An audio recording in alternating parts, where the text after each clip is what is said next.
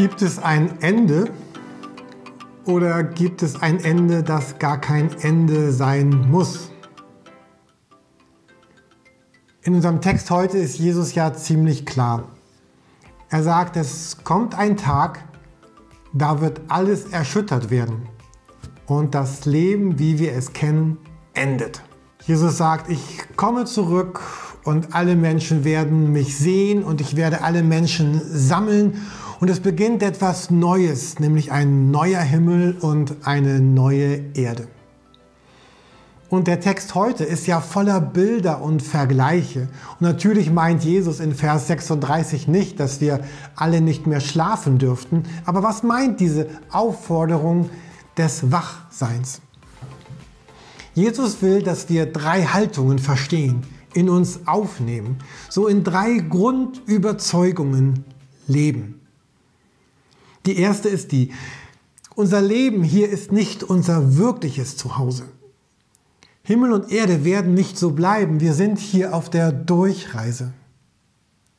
Unser Leben hier, was und wo und wie wir es gerade leben, ist so eine Zwischenstation auf der Reise mit Jesus aber auch zu Jesus hin.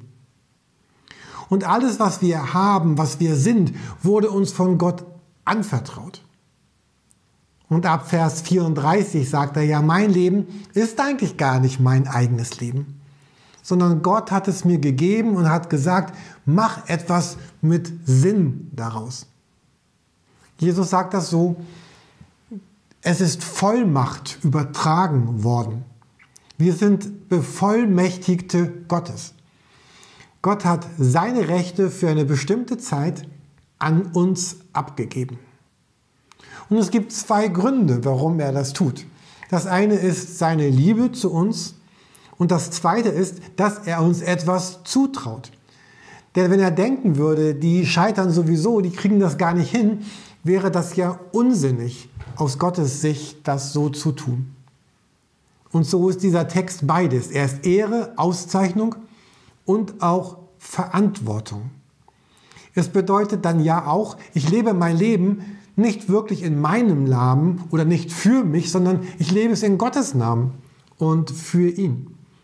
Meine Familie, mein Besitz, meine Fähigkeiten, meine Kirche, meine Aufgaben, all das ist so gesehen aus diesem Text heraus, es ist Gottes Familie, es ist sein Besitz, es sind seine Fähigkeiten es ist seine Kirche. Und Jesus sagt, für all das hat Gott dir Vollmacht übertragen. Sozusagen eine Generalvollmacht. Ich denke, im Geschäftsleben heute ist das eine der höchsten Auszeichnungen, die ein Unternehmen dir übertragen kann. Nämlich die uneingeschränkte Generalvollmacht, die Prokura. Und sie hat einen Sinn, nämlich nutze sie, diese Vollmacht, im Sinne dessen, der sie dir gibt. In der Markus-Serie haben wir immer wieder vom Reich Gottes gesprochen. Es ist die Mitte von Jesus Herz. Darum dreht sich alles in seinem Reden, in seinem Tun. Vielleicht erinnert ihr euch an die Zeichnungen in der Folge 29. Und Jesus sagt, dafür bist du Christ geworden. Dafür lebe ich, dafür hat Gott mir Vollmacht über so vieles anvertraut.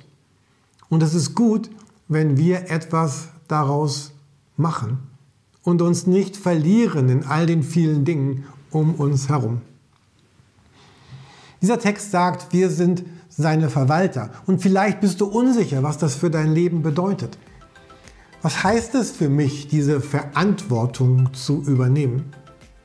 Du könntest Jesus fragen, was das für dich bedeutet oder ins Gespräch bringen mit deinen Freunden, deinem, deinem Hauskreis, deiner Kleingruppe, deinem Pastor, einem Seelsorger. Und für all das gilt ja, dass wir nie alleine unterwegs sind. Diese Vollmacht beinhaltet immer auch die Gegenwart Gottes. Er ist dabei, nämlich in Form des Heiligen Geistes. Seine Kraft, seine Stärke, seine Autorität, sein Regen, sein Trösten, sein, sein Stärken, sein Führen, der Heilige Geist, Gott selber ist mit dir unterwegs.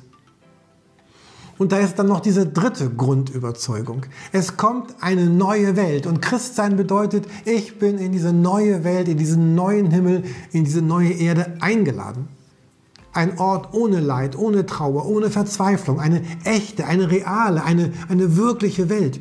Wir werden uns sehen, wir werden uns grüßen, wir werden miteinander reden, wir werden miteinander Dinge tun und Jesus ist mittendrin.